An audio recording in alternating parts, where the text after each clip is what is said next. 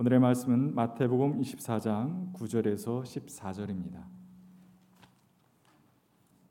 그때 사람들이 너희를 환난에 넘겨줄 것이며 너희를 죽일 것이다.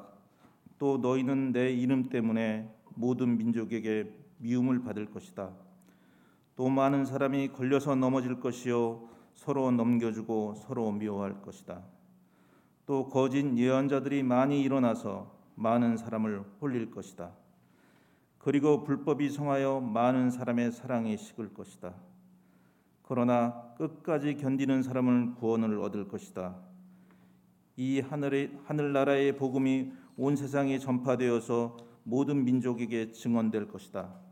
그때야 끝이 올 것이다. 이는 하나님의 말씀입니다.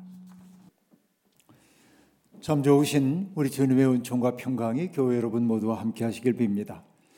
전쟁의 포성 밑에서 평화를 꿈꾸는 사람들, 또 산불의 공포 때문에 어찌할 바를 몰라하는 모든 이들도 주님이 큰 손으로 그들을 지키시고 보호하여 주시기를 간절히 바랍니다.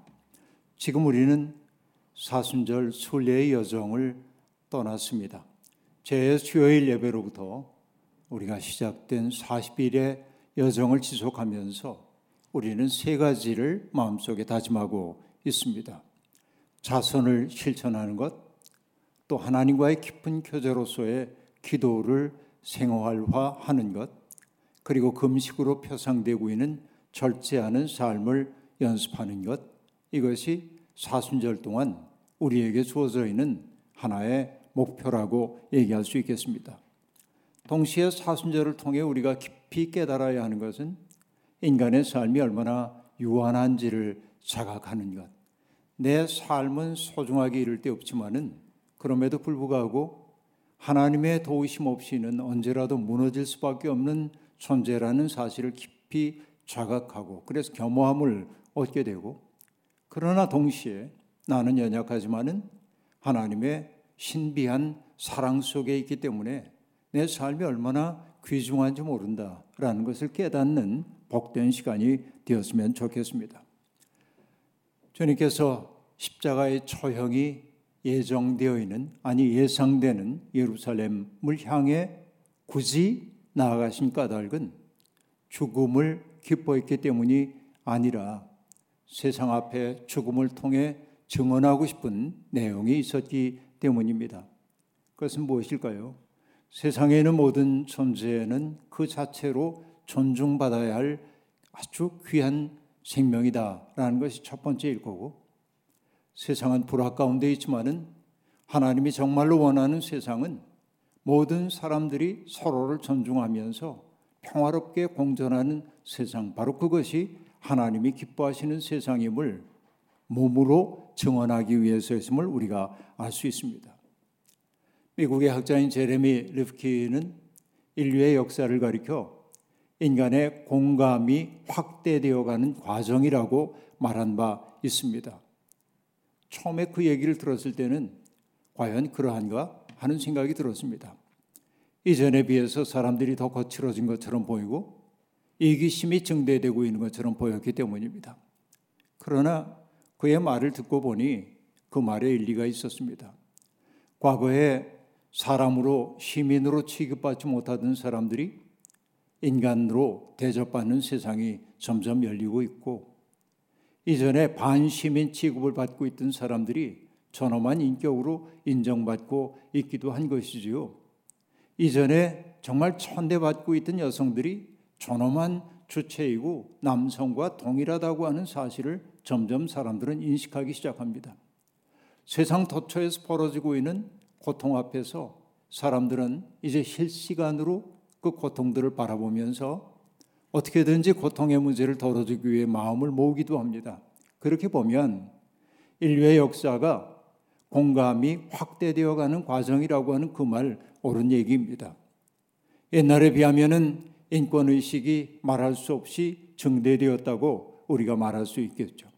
여전히 세상은 폭력이 성행하고 있고 전쟁과 테러가 많은 세상이기는 하지만 그럼에도 불구하고 우리는 세상이 점점 좋은 쪽으로 가고 있다고 믿고 싶은 마음이 우리에게 있습니다. 성경은 끊임없이 하나님이 창조하신 세상이 정의와 공의의 토대 위에 세워져야 한다고 말합니다.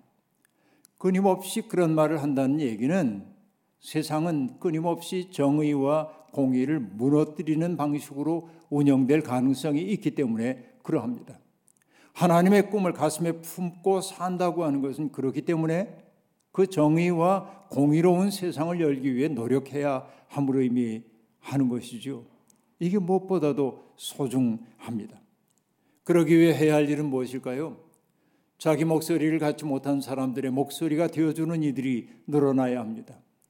세상에서 천대받고 고통받는 사람들의 살 권리를 회복하기 위해 투쟁하는 사람들이 늘어나야만 합니다. 그래야 합니다.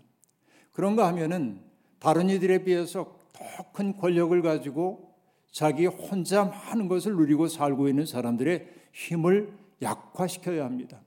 이것이 제도 속에 정착되어야 합니다. 그래야 정의와 공의로운 세상이 우리에게 열리게 될 것이기 때문에 그렇습니다. 예수님이 공생애를 시작하시면서 당신이 태어나신 곳인 나사렛 회당에 들어가셔서 회당장에게 이사야서의 말씀을 전해달라고 하고 거기에 나오는 말씀을 통해 당신의 사명으로 선언하셨음을 우리가 알 수 있습니다. 가난한 사람들에게 복음이 전파되고 그리고 포로된 사람들에게 해방을 선포하고 그리고 앞을 보지 못하는 눈먼 사람들이 다시 보게 되고 억눌린 사람들에게 자유가 주어지는 그 세상을 주님은 꿈꾸셨고 결국은 당신의 존재 자체가 하나님의 은혜의 해를 입증하는 것이 되기를 소망하셨습니다. 바로 이것이 예수 그리스도의 꿈이었습니다. 여러분 그렇다고 한다면 그 꿈은 우리의 꿈이 되어야만 합니다. 대통령 선거를 앞두고 우리 사회가 많이 분열되어 있습니다. 비방과 음해, 조롱과 혐오의 말들이 수도 없이 터져 나옵니다. 불꽃들이 마구 튀어가지고 우리의 삶을 불안하게 만들고 있습니다.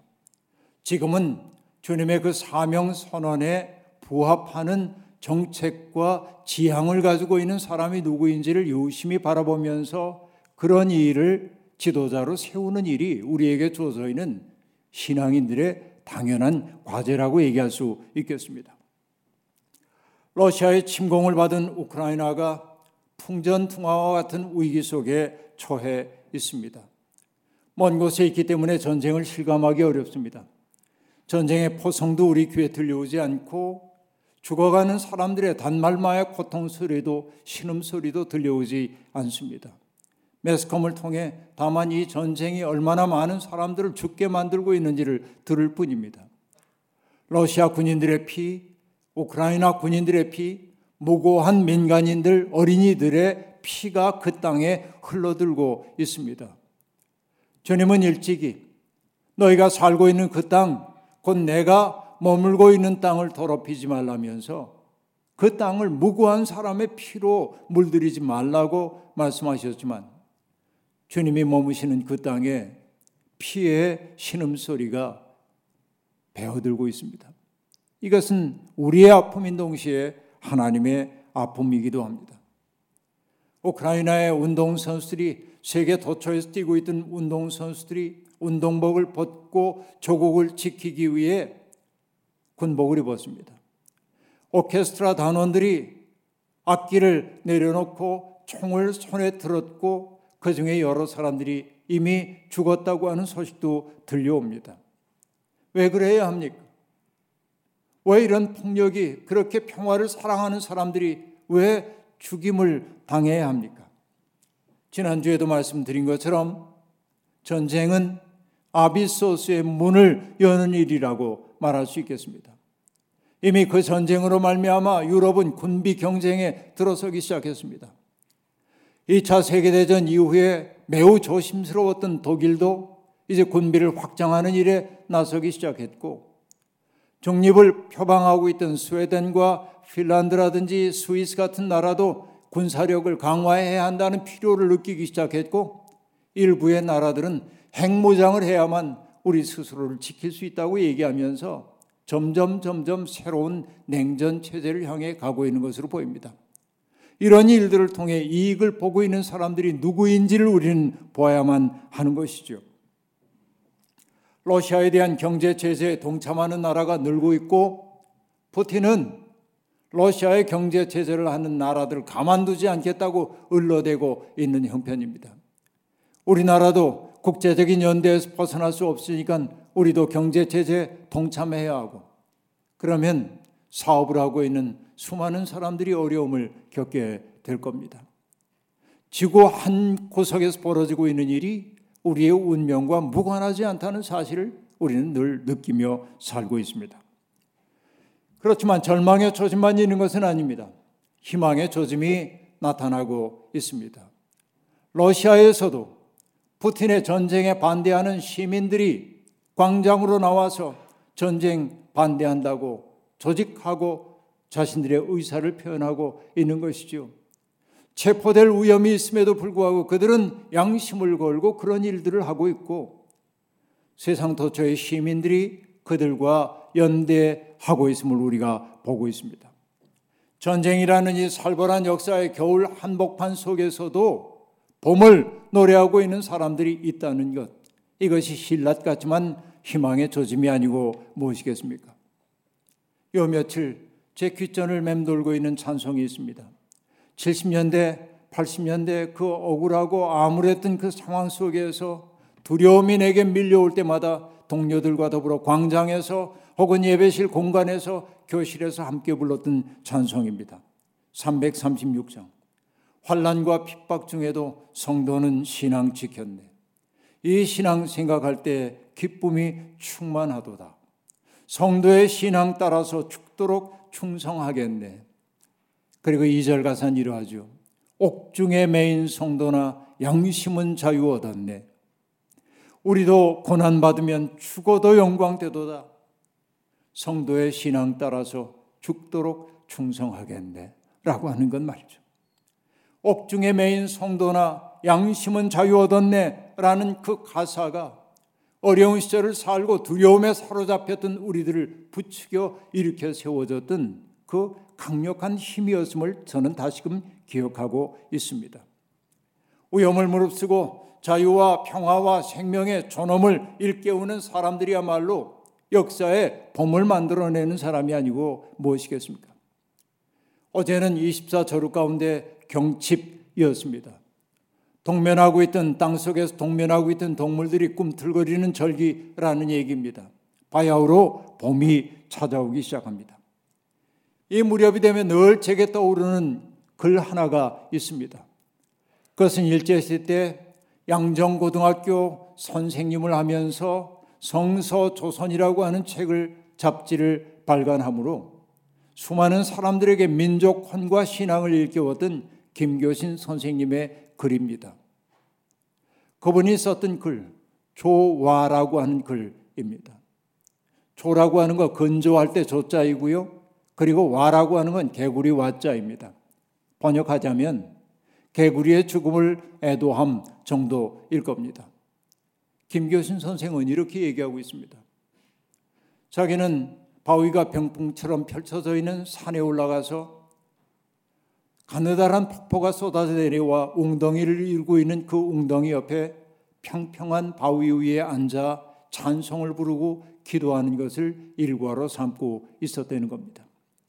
그곳에서 기도하고 찬송을 부르다 보면 웅덩이에 살고 있는 개구리들이 바위 위에 올라와 물끄러미 자기를 바라보기도 했다는 겁니다. 그런데 어느 날 이제 늦가을 무렵이 되어서 살얼음이 얼기 시작하자 개구리들의 동작이 완만하게 느려지기 시작했고 마침내 겨울이 와가지고 그 소가 꽁꽁 얼게 되자 찬송 소리가 들려오고 기도 소리가 들려와도 더 이상 개구리의 움직임을 느낄 수가 없었다는 겁니다. 죽은 것일까? 그런 생각이 들었어요. 이듬해 봄 따뜻한 봄이 되어 얼음이 풀렸을 무렵에 선생은 다시 그 평평한 바위에 앉아 기도를 올리다가 문득 개구리들의 안부가 궁금해서 그 웅덩이 속을 가만히 들여다보았습니다. 근데 그곳에는 그 추웠던 그 겨울을 견디지 못하고 개구리 몇 마리가 죽어서 사체가 되어 떠오르고 있는 모습을 보았습니다. 안타까운 마음이 든 선생은 그 개구리를 다 거두어다가 땅에다 다 묻어두었습니다. 안쓰러운 마음이 들었습니다. 그래서 그 웅덩이 속을 가만히 들여다보고 있는데 느리긴 하지만 개구리 몇 마리가 꿈틀거리고 있는 것을 보았습니다.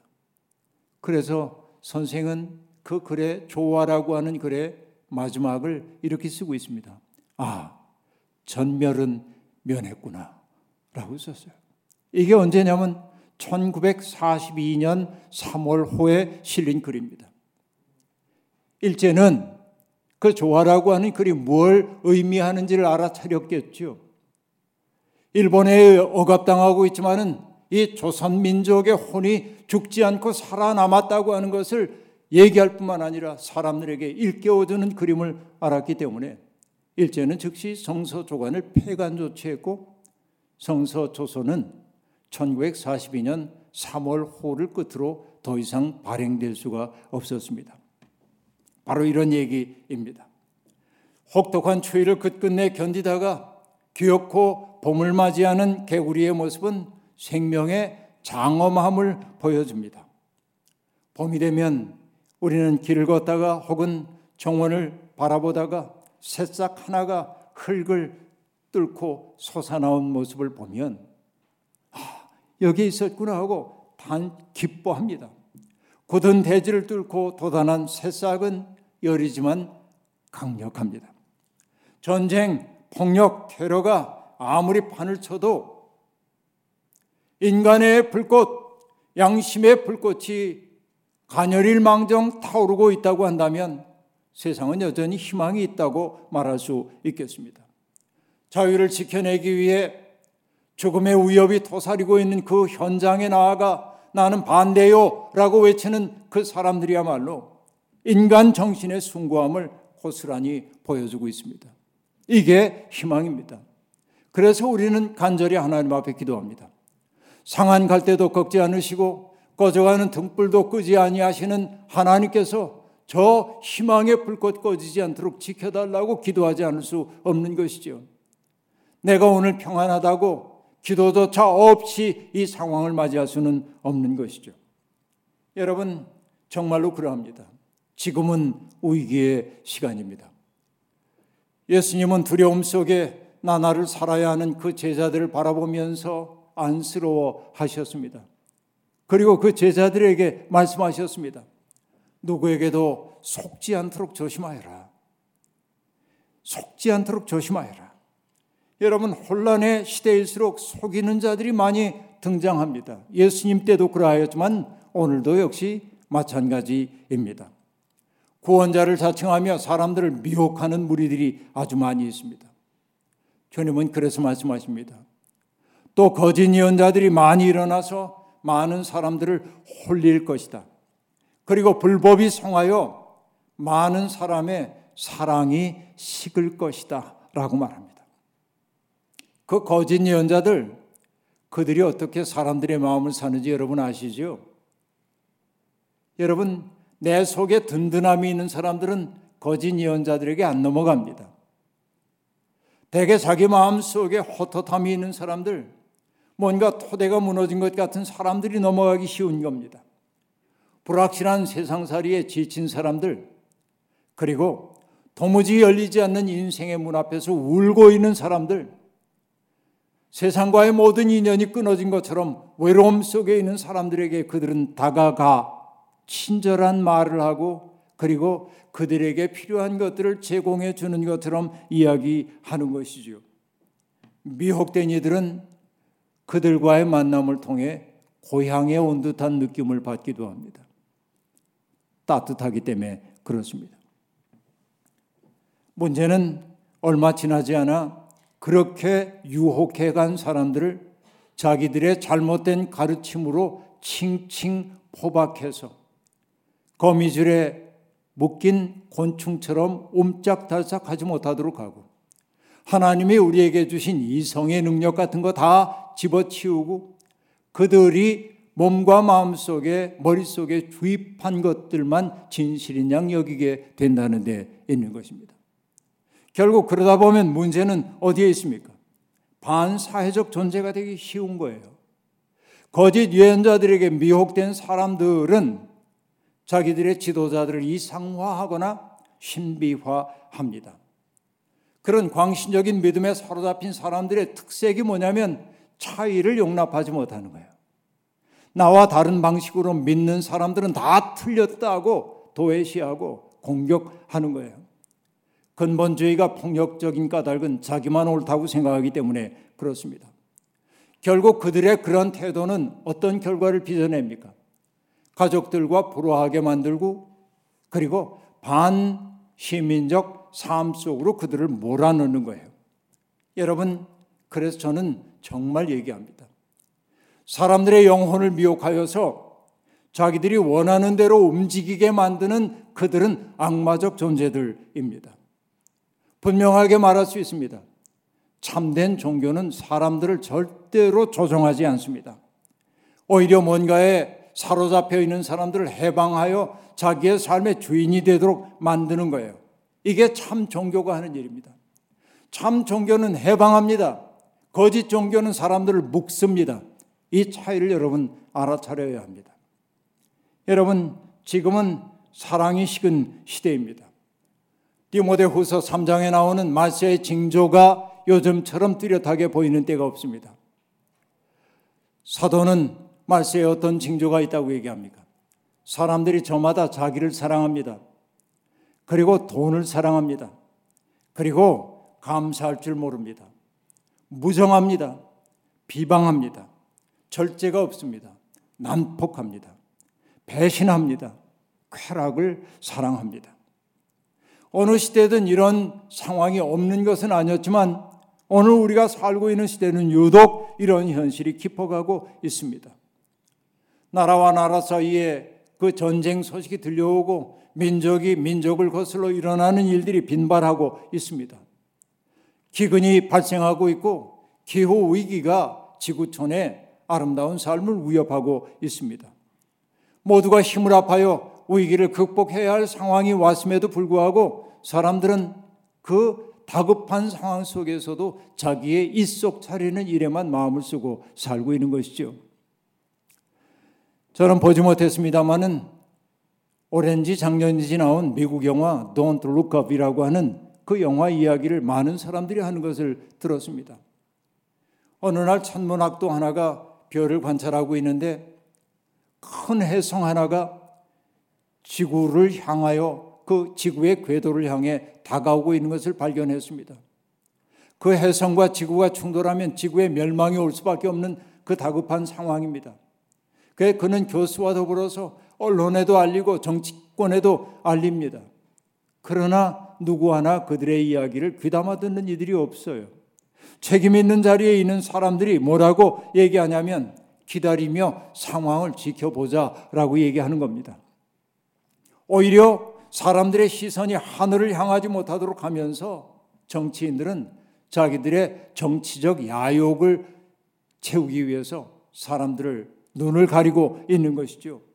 여러분, 바로 이게 우리 시대의 실상을 정난하게 보여주고 있는 것 아닙니까? 이런 시대입니다. 믿음의 사람으로 산다는 건 어떤 의미입니까? Don't look up이 아니라 우리가 look up 해야 돼. 위를 바라봐야 돼. 하늘에 길을 묻는 사람이어야만 합니다. 환란에 대할수록 예수 정신을 올곧게 붙드는 사람이 많아져야 합니다. 예수 정신은 한마디로 얘기하면 십자가 정신입니다. 십자가는 너를 살리기 위해 내가 사서 고생하는 거예요. 우리가 예수를 믿는다고 하는 건 뭐냐면 사서 고생하는 사람이 되는 거예요. 고생 그 자체가 좋아서가 아니라 다른 사람들을 복되게 하기 위해 사서 고생하는 게 예수 믿는 마음이란 말이죠. 그러기 위해서는 여러분 타인들의 고통을 상상할 수 있는 능력이 있어야 합니다. 누군가를 비난하기에 앞서서 그가 왜 아픔을 겪고 있는지를 보기 시작해야 하고 그 아픔을 덜어주기 위해 사랑의 수고를 다해야 하는 것이죠. 그래야 우리는 그리스도를 닮은 사람이라 말할 수 있겠습니다. 여러분 우리가 GDP가 높아졌다고 선진국이라고 얘기하고 있지만은 산업의 현장 속에서는 여전히 끓는 물 속에 빠져 죽기도 하고 짐에 치여 죽기도 하고 너무나 많은 산업재해로 생명을 잃는 사람들이 늘어나고 있습니다. 절망의 벼랑 끝에서 견디다 못해 죽음을 선택하는 사람도 많이 있습니다. 이것이 우리 사회의 아픔이고 아픈 상처입니다. 무정해졌습니다. 이것이 우리 사회의 실상입니다. 세상은 우리를 끊임없는 경쟁 속으로 몰아넣습니다. 욕망의 벌판 속으로 막 밀어내고 있습니다. 거기를 욕망의 벌판에서 우리는 숨차 죽을 지경인데도 달려나가는 거예요. 끝없이 뭔가를 획득해야 한다고 얘기하고 있기 때문에 그렇습니다. 발터 베냐민이라고 하는 학자는 이 자본주의를 뭐라고 얘기하냐면 판타스마고리아라고 얘기한 바 있습니다. 판타스마고리아라고 하는 것은 환등상 혹은 주마등이라고 번역될 수 있는 말입니다. 가운데 중심이 있고 거기에 묶여 있는 말들이 종이 말들이 이렇게 뛰고 있는 모습이 바로 주마등이죠. 돌아가는 거죠. 휘황한 불빛이 주마등을 비추고 있는 것이죠. 그런데 어떻습니까? 전에 봤던 그 말이 지금 내 앞에 또 돌아오는 것 아닙니까? 박터 베냐민이 하고자 하는 얘기는 뭐냐면 이미 있던 것을 기술의 힘으로 화장해 가지고 우리에게 제시하면서 이걸 누려야 행복하다고 끝없이 말함으로 우리로 하여금 달리고 또 달리게 만든다는 거예요. 우린 꿰뚫어 봐야 합니다. 정말 내 삶에 필요한 것이 무엇인지를 말이죠. 믿음을 갖고 산다고 하는 것은 꿰뚫어 보는 데 있는 거예요. 정말 우리의 인생의 본질적인 것이 무엇인지를 보아내기 시작해야 한다는 이야기입니다. 사람은 누구나 다 자기 시대에 영향을 받을 수밖에 없습니다. 이건 모든 인간의 기본 조건입니다. 그러나 믿음으로 사는 사람들은 시대의 풍조를 따르지 말아야 합니다. 하나님의 선하시고 기뻐하시고 완전한 뜻이 무엇인지를 분별할 수 있기 위해 노력해야 합니다. 세상은 우리를 길들이려 하고 있지만은 믿음의 사람들은 길들여짐을 거부해야 합니다. 가장 본질적인 것을 붙들어야 하는 것이지요. 그러기 위해서는 내면의 능력이 필요한 겁니다. 그래서 우리는 하나님 앞에 기도합니다. 하나님, 내가 믿음 포기하지 않게 해주세요. 그래서 주님이 말씀하십니다. 끝까지 견디는 사람은 구원을 얻을 것이다. 세상이 어떠하든지 예수 그리스도의 십자가라고 하는 중심 붙들고 세상의 유혹에 맥없이 넘어가지 않기 위해 몸부림치고 있는 사람들은 구원을 얻을 것이다. 내면의 자유를 얻고 삶의 자유를 얻고 세상이 주는 것과 같지 않은 기쁨을 맛보게 될 것이라고 얘기하고 있습니다. 젊은 시절 제게 가장 많은 영향을 주었던 시인 가운데 한 분이 김수영 시인인데 이 김수영 시인의 마지막 시가 풀이라고 하는 시입니다. 많은 이들이 교과서에서 그 시를 배운 줄로 압니다. 시 가운데 이런 부분이 나오죠. 풀이 눕는다. 비를 몰아오는 동풍에 나부껴 풀이 풀은 눕고 드디어 울었다. 날이 흘러서 더 울다가 다시 누웠다라고 말합니다. 바람 때문에 풀이 직립할 수 없는 것 같은 그 바람이 풀에게 적대적인 것처럼 보입니다. 그러나 시가 얘기하고자 하는 것은 그게 아닙니다. 바람은 풀을 세차게 흔들지만은 또 동시에 보면 그 바람 때문에 풀은 더 뿌리를 깊게 내리고 그 바람이 세차게 흔들기 때문에 아름다운 꽃들을 피워내는 것 아닙니까? 그래서 인생에 시련 없기를 바라면 안 됩니다. 이 시의 마지막 연은 이렇게 되어 있습니다. 바람보다 늦게 누워도 바람보다 먼저 일어나고 바람보다 늦게 울어도 바람보다 먼저 웃는다. 날이 흐르고 풀뿌리가 넘는다. 눕다와 일어서다가 울다와 웃다가 마주 보고 있음을 볼 수 있습니다. 삶이란 이런 것 아닐까요?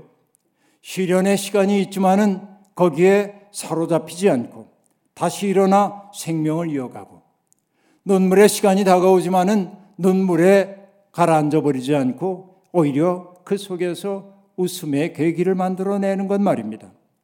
믿음의 사람들은 그렇기에 절망의 시간에도 희망을 노래해야 하고 인정의 벌모지에도 사랑의 씨를 심어야 하고 전쟁의 땅에서도 평화를 선택할 용기를 가져야 합니다. 바로 이것이 하늘나라의 복음입니다. 나는 아무것도 하지 않아도 저절로 평안한 세상이 내게 올 거라고 믿는 것은 환상에 지나지 않습니다. 하늘나라 복음은 내 인생의 조건이 제 아무리 열악하다 해도 그 속에서 기억고 희망을 향하여 고개를 들 줄 아는 데 있는 겁니다. 우리는 낡은 시대 정신에 사로잡혀 사는 사람 아니라 새로운 세계를 바라보며 사는 사람입니다.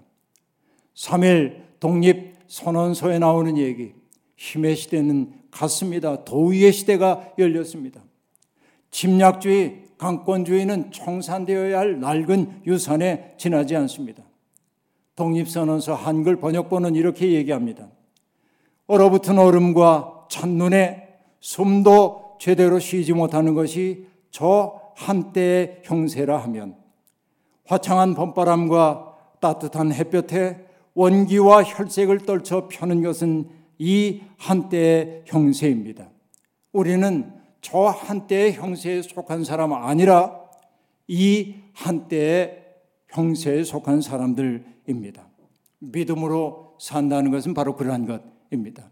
겨울과 같은 세상 한복판에 봄을 선구하는 사람이 되는 데 있는 겁니다. 지치지 않으려면 지금 여러분 옆에 있는 동료들을 신뢰해야 합니다. 나는 넘어져도 내 동료가 다가와 나를 기다려주고 일으켜 세워줄 것임을.